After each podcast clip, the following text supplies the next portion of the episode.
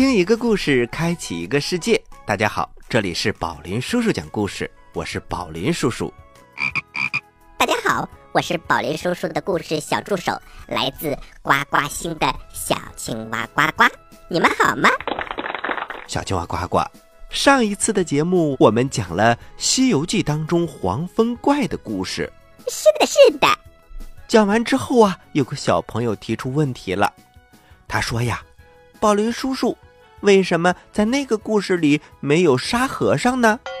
哈哈，当时啊，宝林叔叔其实已经给大家介绍了，因为出现黄风怪的时候还没有沙和尚呢。哎，宝林叔叔，为什么没有沙和尚呢？难道沙和尚去送外卖了？呃，小青蛙呱呱，你是不是又饿了？不是的，因为当时啊，他们还没有遇到沙和尚。那么，宝林叔叔他们在哪里遇到的沙和尚呢？呃，小青蛙呱呱，他们是后来才遇到的沙和尚。宝林叔叔，他遇到了沙和尚，又是怎么收他为徒弟的呢？哎呀，小青蛙呱呱，你的问题太多了。要不这样，我们还是来讲一讲这个故事吧。故事一箩筐，故事。一箩筐。《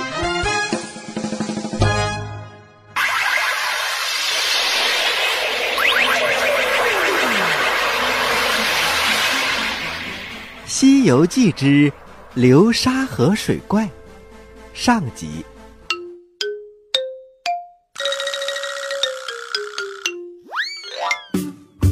话说，孙悟空、猪八戒和唐僧，当然还有白龙马。他们走啊走啊，遇到了黄风怪。在上一期的节目当中，我们已经知道了，在灵吉菩萨的帮助下，他们战胜了黄风怪，救出了唐僧。于是师徒三个人继续往西赶路，走了大概又有半个多月，一条大河拦住了他们的去路。这条大河呀，那真是波涛汹涌，宽阔无比，就连水面上也卷着黄沙，急速的向前涌动，耳边呐就能够听到轰隆隆、轰隆隆的水声。唐僧一看，可吓坏了。徒儿们，这里的水流如此湍急，又没有船可以渡河，叫为师。如何过得去呢？悟空连忙笑眯眯的说：“师傅不用着急，待俺老孙前去打探一番。”说着，他一下跳到了河边。轰隆隆，轰隆隆，流水声真的非常非常的大。悟空摇了摇头，他四下一望，只见河边立着一块石碑，上面写着“流沙河”。这三个大字的旁边呢，还有一行小字：“八百里流沙界，三千弱水深，鹅毛飘不起，芦花定底沉。”小朋友们，这几句话呀，可厉害的很呐！八百流沙界，就说这条河呀，有八百多里；三千弱水深，什么叫三千弱水呢？以前，如果我们见到一条很浅的河，但是河很湍急，用船都无法渡过，古人就把这种又浅又湍急、不能渡船的河叫做弱水。而这个流沙河呢，却有三千个弱水那么深。假设一个弱水是一米深，三千就是三千米深呐。而且后面这一句也很厉害，鹅毛飘不起，鹅毛落在河面上也无法飘起来，说明啊水流太湍急了。芦花定底沉，就是连芦花都会沉到河底，所以呀，这个流沙河是万万没有办法游过去的。八戒也看了看。他搬了一块石头往水里一抛，只听“扑通”一声，半天都没有沉到底儿。于是他连忙跑回去。呃，师傅，这水好深呐！唐僧听了之后，看了看两个徒弟：“你们两个谁驮我过去呀？”八戒连忙摇头：“呃，师傅，你不知道，背一个凡人重如泰山。您还是呃问问猴哥吧，他的筋斗云打得远。”呆子，少胡说！俺的筋斗云是快一些，可是要背着师傅，我们两个都得掉进河里去。三个人正说着呢，水面忽然一阵翻腾，呼，一阵红烟，出来了一个妖怪。只见这个妖怪，红发红须，赤裸着上身，脖子上挂着一串骷髅头，手里拿着一条宝杖。样子十分的凶恶，那妖怪一露头就上来抢唐僧。八戒举着九齿钉耙护住唐僧，和那妖怪打在了一起。那个妖怪力大无穷，吼声如雷，十分的凶猛。八戒和他大战了二十几个回合，正在难解难分的时候，悟空赶过来，照着那个妖怪的脑袋，呼的一下就一金箍棒。那个妖怪一看不好，有人帮忙，连忙拖着铁禅杖，嗖，钻到了水里去。八戒一看，气得不得了，他连忙跑到唐僧的面前：“，师傅，你看师兄，呃，本来我再打几个回合就能把那个妖怪抓住，可是这个猴子心急，把妖怪打到水里去了，这下没法过河了。”悟空嬉皮笑脸的凑了过来，嘿嘿，八戒，呃，这回是俺老孙心急了点儿。呃，自从那日呃被黄风怪迷了眼睛，俺这条铁棒有半个多月没使唤了。刚才见你打得痛快，俺老孙心里痒痒，就想去帮你一把。唐僧一听，也帮着劝八戒：“八戒，你师兄也是一番好意。”八戒撅着嘴。呃，这可倒好，那妖怪钻进水里去不出来，我们还怎么过河呢？呃，你我倒好办，可以腾云，可以驾雾，可是师傅和白马怎么办呢？悟空笑着说：“嘿嘿，八戒，老孙倒有个办法，你下到水里，把妖怪引出来，老孙在岸上等着他，怎么样？”猴猴哥，你你怎么不下去？呃，不瞒你说，师弟，这水里的手段，俺老孙可不如你。你不是说自己当年是天蓬大元帅吗？掌管水军，那你的水性当然比俺老孙厉害了。猪八戒听了，嘴一撇，哼，那是当然。原来你这猴子也有不如人的时候。嘿嘿，好师弟，好师弟，看在师傅的面上，你快去把那个妖怪引上来。等俺在这里下手，一定把这个妖怪给捉住。好的，好的，呃，那我就下去走一趟。说着，猪八戒就拖着钉耙下水了。下到水里，猪八戒睁开眼睛一看，眼前一片浑浊的水，到处都是泥沙。八戒顾不得这么多，他拨开浑水往河底游去。那个妖怪正在水底睡觉呢，眼见来了动静，他翻身坐了起来，手里拿着铁禅杖就要找八戒算账。八戒也不搭话，拿着钉耙就叮叮当当、叮叮当当的打了起来。八戒和那个妖怪打了个平手，谁也胜不了谁。打了一会儿，八戒觉得差不多了，就假装败走。那个妖怪跟在身后紧追不放，两个人从水里一直打到了岸上。悟空看到了，嘿嘿一笑：“嘿嘿，师傅，看俺老孙给他来个恶鹰捕食。”说着，他高高一跃，跃到了空中，一棒向那个妖怪打去。小朋友们，河里的妖怪厉害非凡，悟空和八戒用了一条计策，那就是八戒下水引妖，悟空啊在外面伏击。不知道他们能不能打败妖怪，渡过流沙河呢？咱们休息一下，一会儿接着来讲故事吧。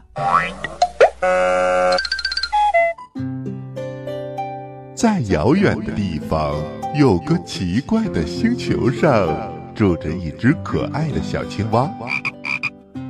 它个头不大，肚子大，眼睛不小，心眼儿小。嘴巴不甜，爱吃甜，有事儿不叫，没事儿叫。它的名字叫做呱呱。为了学习讲故事的本领，它不远万万万万万万万万里来到地球。现在，它是宝林叔叔的小助手。讲故事，小青蛙呱呱在这里等着你哟。喜欢我们的故事，请关注我们的微信公众平台“宝林叔叔讲故事”，故事多多，互动多多，还能赢礼物哦！赶快关注吧！小朋友们，我在这里等着你哦。各位大朋友，各位小朋友们，大家好，欢迎回到宝林叔叔讲故事。接下来呀，宝林叔叔将继续给大家讲唐僧、孙悟空和猪八戒是怎么收服沙和尚的。我们马上开始这个故事的下集。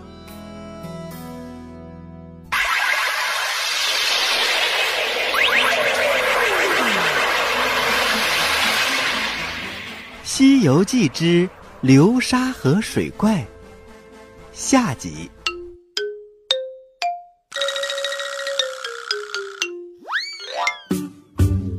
话说，唐僧、孙悟空、猪八戒还有白龙马一路西行，来到流沙河。流沙河里有一个非常凶猛的妖怪。悟空让八戒来到河里，把妖怪引出来。然后啊，他居高临下，用金箍棒向妖怪打了过去。那个妖怪一看悟空来势凶猛，呲溜一下又钻进水里不见了。八戒呀，这一次真的是气坏了，他把钉耙往地上一摔，大声地说：“，你这个猴子，呃，也太性急了！老猪我费了这么大的力气。”哎，你等我把他引到岸上再动手啊！这下可好，你自己去吧，俺老猪可不管了。悟空见他真生气了，连忙笑着说：“ 嘿嘿，哎，师弟，哎，这次又是俺老孙不对，我知道你辛苦了，可是为了师傅，你还是再去一趟吧。”啊！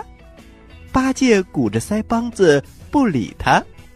唐僧连忙问：“悟空。”怎么回事？嘿，师傅，那个妖怪被打滑了，再也不肯出水了。哦，那可如何是好？师徒三个人正在发愁，只听空中有人大喊一声：“唐长老！”悟空连忙跳了起来。哎，师傅，是晦暗行者来了。哎，晦暗行者，您怎么来了？晦暗行者笑着说。菩萨知道你们师徒有难，命我来收服这个妖怪。说着，就走到了岸边，向水下喊道：“沙悟净，出来吧！”只见水面一阵翻腾，那个妖怪咚钻了出来，站在水面上向晦暗行者施礼：“悟净，菩萨命你在此等候取经人。”你怎么反而在此作怪呢？呃，悟净一直在此等待，取经人却没有来。晦暗行者笑着说：“谁说没来呀？那岸上的就是，还不快过去拜见师傅？”那妖怪听了，瞪着眼睛说：“呃，我不去。那个长嘴大耳的，呃，和我斗了好长时间。”旁边那个尖嘴猴腮的是他的帮手，厉害的很。呃，我不去。晦暗行者说：“和你斗的是猪八戒，旁边的是孙悟空，他们都是唐僧的徒弟，你怕什么？快快上岸！”这个妖怪这才上了岸，他向唐僧跪倒施礼：“呃，弟子沙悟净拜见师傅。”唐僧吓了一跳，他不解地问：“晦暗行者，他怎么叫我师傅呢？”晦暗行者解释说：“唐长老莫怕，他原是天上的卷帘大将，只因失手打碎了琉璃盏，被罚下界，在这流沙河做了妖怪。后来观音菩萨点化。”诚意的要给你做个徒弟，保你西天取经。唐僧一听，这才放下心来。悟净，把你颈上的骷髅取下来，为师这里有一串念珠给你戴上。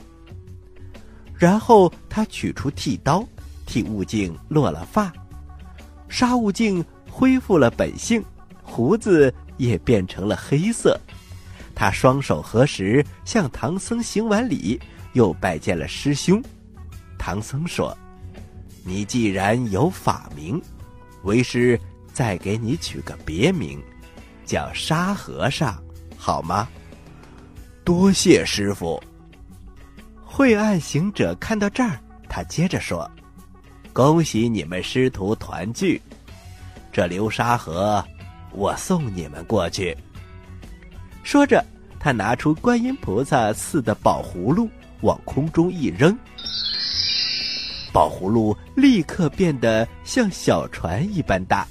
他浮在水中，悟空扶着唐僧，八戒牵着白龙马，沙僧挑着行李，都坐在了葫芦里。那葫芦啊，乘风破浪，一路到了对岸。到对岸之后。晦暗行者收起了葫芦，告辞离开了。唐僧师徒四人继续向西赶路。小朋友们，这就是流沙河里的妖怪的故事。流沙河里的妖怪就是沙悟净，也就是我们非常熟悉的沙僧。现在，他们师徒四人已经凑齐了。接下来有很多有趣的故事，小朋友们一定要记得来听哦。您现在收听的是宝林叔叔讲故事，嘿嘿嘿，哈！哈哈，欢迎回到宝林叔叔讲故事，我是宝林叔叔。大家好，我是小青蛙呱呱。宝林叔叔，我特别好奇。嗯，小青蛙呱呱，你好奇什么呢？嗯嗯，这个沙和尚居住的流沙河到底在哪里呢？哈哈，小青蛙呱呱，这个问题问得很好，因为很多小朋友都不知道，而且呀，他们都提出了这个问题。接下来，我们就一起来科普一下。